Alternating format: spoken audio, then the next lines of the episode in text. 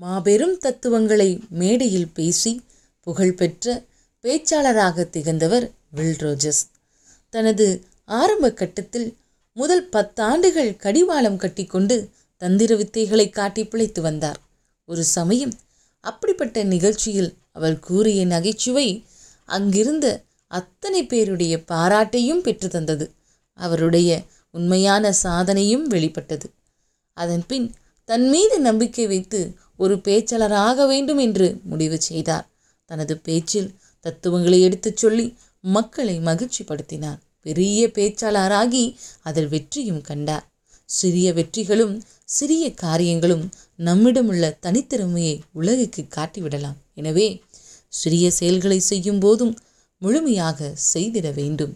உலக காரியங்களில் கவனமாயிருங்கள்.